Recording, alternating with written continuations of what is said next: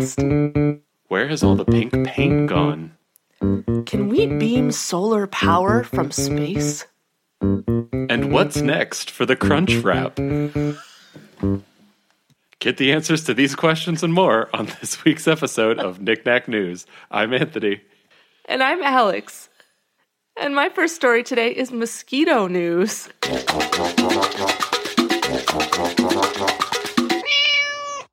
From Euronews.com.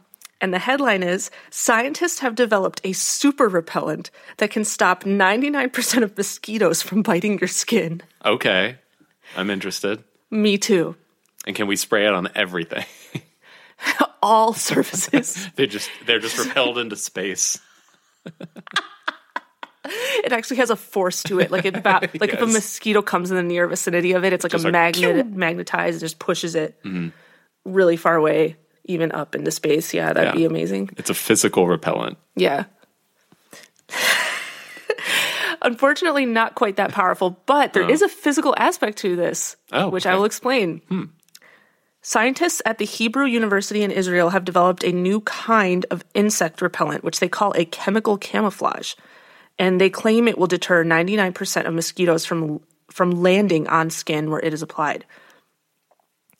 According to somebody that worked on this project, topical or typical topical repellent Typical topical, typical typical topical. typical topical. Uh,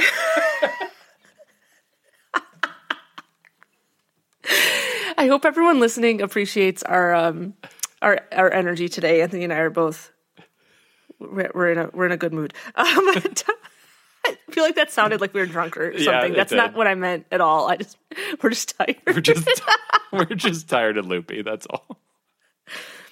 typical topical repellents normally work by preventing mosquitoes from biting the individual. But this one, they claim, actually prevents the mosquito from approaching you in the first place.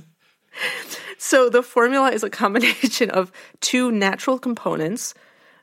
A a fragrant substance found in flowers is the first one. It's called in indole or indole. And then the second one is actually a polymer. Um, and they're calling it cellulose, or it's derived from cellulose. I'm not exactly sure, but Okay. there's a, there's a physical polymer aspect of it, and that's why I said it's like has a physical aspect. Sure. So the team's findings were published in a study in the journal PNAS Nexus. And when they first they first actually tried just using the cellulose nanocrystals, I guess, and applying that to the skin, and that resulted in an 80% decrease in the mosquito bites. Pretty good. And then when they combined that with the other with the indole flower scent, that's when they got to like a 99.4% decrease. So it was very effective. Yeah, that's a that's a very high number. yes. So I'm like, get this on the market right now. Yeah, please. I want it. Ah, yeah, because I I always get bit up. Protect my skin. I got yeah. The last time I was in a place outside that had a lot of bugs, I my legs just got destroyed. Yeah, that happens to me too. I don't know what it is about like my knees, like the area around that. I don't know if that's a common thing, but like Yeah, I don't know. I, I got a really really like to get bad one there. like right behind my knee, which is like the worst. Yeah, Not the that's the worst, worst. but it's pretty bad. the, honestly, like when it's on your feet, that's the worst. oh yeah. that's just the worst of it because it like Mm-hmm. it you're always it always gets activated because it's like your shoes and things and it's just. Uh, I'm getting itchy just thinking. oh, I'm sorry. anyway, I, hopefully they can they can make this. This article did not talk about like if there's like health concerns or anything using this. I'm kind of like I don't care. I'm like I'll use it. Does it Yeah. does it wash off? Yes, I'll use it because Does it not wash off? I'll use it because then, then it's just my skin I mean, mosquito bites are like not good for you. You know what I mean? No. Like they can carry. They can carry things. So, disease. yeah. yeah. Anyway, yeah, I thought that was cool. My first story this week is Barbie news.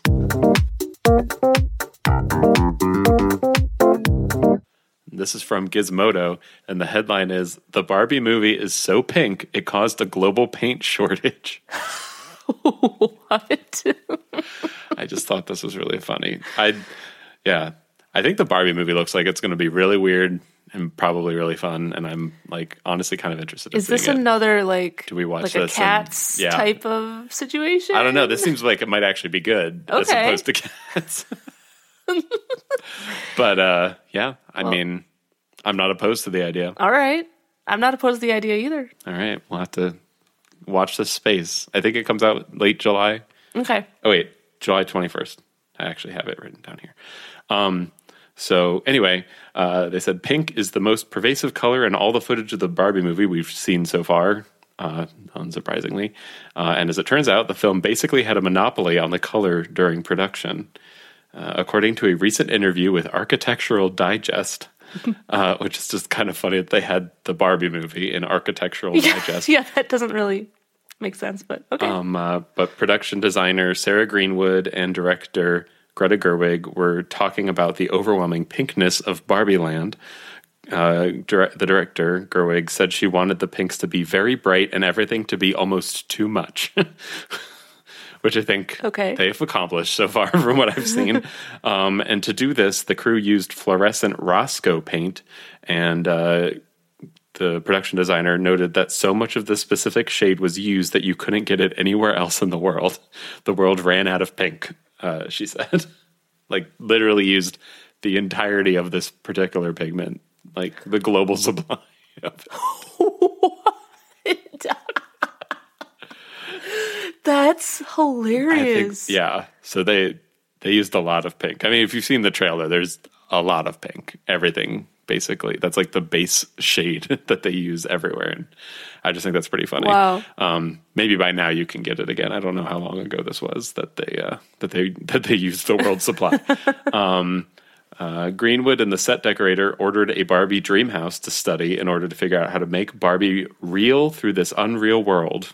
Some quotes, uh, and their primary influence was the mid-century modernism of Palm Springs.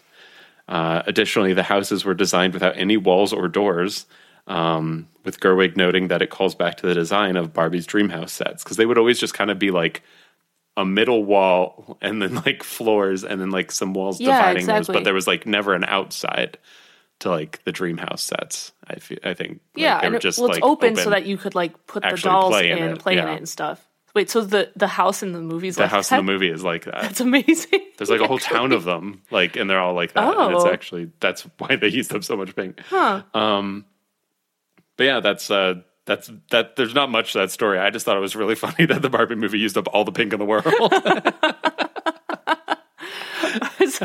I'm imagining they like call up the company that's like makes that shade of pink. Like we need like we need all we need of it. all of your of your pink. Oh well, how many how many uh, gallons of that? No, no, No, no, I don't. Think whatever you have, Yeah, I don't think you understood the request. We need all, all of it. it. Ship it all to this address.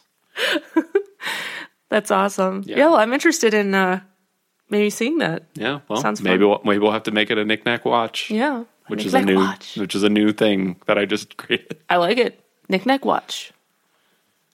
All right, my next story is solar power news.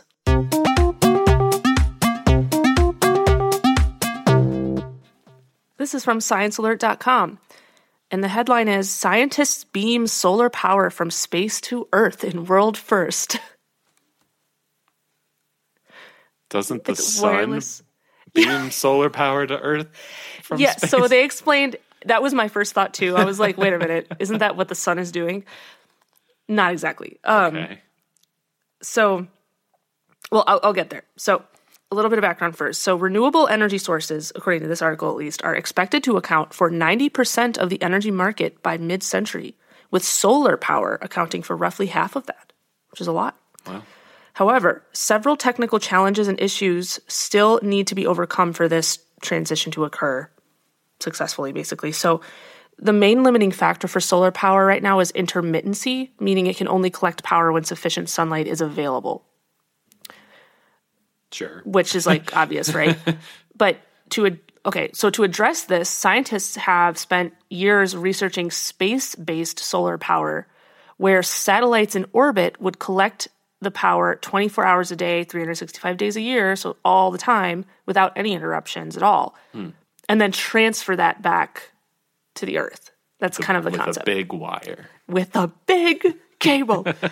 so, So, to develop this technology, researchers with the Space Solar Power Project at Caltech recently completed their first successful wireless power transfer using the Microwave Array for Power Transfer Low Orbit Experiment, or MAPLE for short. the MAPLE setup. Okay. Maple was developed by a Caltech team led by Ali Hajimiri, the Bren Professor of Electrical Engineering and Medical Engineering, and the co director of the Space Solar Power Project. Um, and then it says Maple is is like part of a technology tested by this like larger program of testing space technology, and I won't go into all the details with, of that. Okay. But the platform cons- consists of an array of flexible, lightweight microwave transmitters controlled by custom electronic chips, and the whole the system was built using low cost silicon technologies designed to harvest solar energy and then beam it to desired receiving stations on the Earth's surface, and it Okay. worked. And it didn't really like. Okay, I kind of went into the details of like how this exactly works. Sunlight, sunlight, sunlight. But it was, like, magic, really- magic, magic, magic. power. It, it, I didn't. I have to admit, I didn't quite fully understand exactly, but um, but it works. That's that's what we care about. What we care about is that it works. That they've done a proof of concept. It works, and this can work. Um, so this is a quote from one of the people involved in the project. To the best of our knowledge, no one has ever demonstrated wireless energy transfer in space, even with expensive rigid structures. And we are doing it now with flexible, lightweight structures and with our own integrated circuits. This is a first. So, um, seems like it's a big deal. So the team is now assessing the performance of individual system elements by testing interference patterns with like different different combinations of materials or just switching certain things out and seeing like if it changes the performance of the system and stuff like that. Like they're tweaking it pro- just to get just to see um, how it performs with different conditions and stuff. But okay. um, yeah, they're going to keep testing it and keep iterating on it. But it seems pretty cool. it's really yeah it seems promising and this article also mentioned in addition to assisting like the general world transition towards renewable energy available like more consistently um, this work also has the potential to expand access for underserved communities as well because it's like you know coming from satellites right. So, so they're not tied to like a just being like- particular geographic location. yeah so Very cool. that's that in a nutshell. If you'd like to read all of the get, get into the details of the technical of how exactly this works, you can go read that in the article and also where it was actually published, um, which obviously was not what I was reading from here. This was just the news article, but Yeah. I think this was pretty cool. That sounds, yeah. I mean, it almost sounds like magic, which is It, it kind of does because it's like how just shoot a thing into the sky and then it sends the sun back. I mean, we so wirelessly transmitting electricity in general is a known like technology. It's just that it's never been practical, right. It's never Right, been so- able to be done at scale. yeah, or done at scale. So that's that's um been a problem, but that's what they're working on, I guess. So Well, hope they figure it out. yeah. Okay, my last story is Taco Bell news.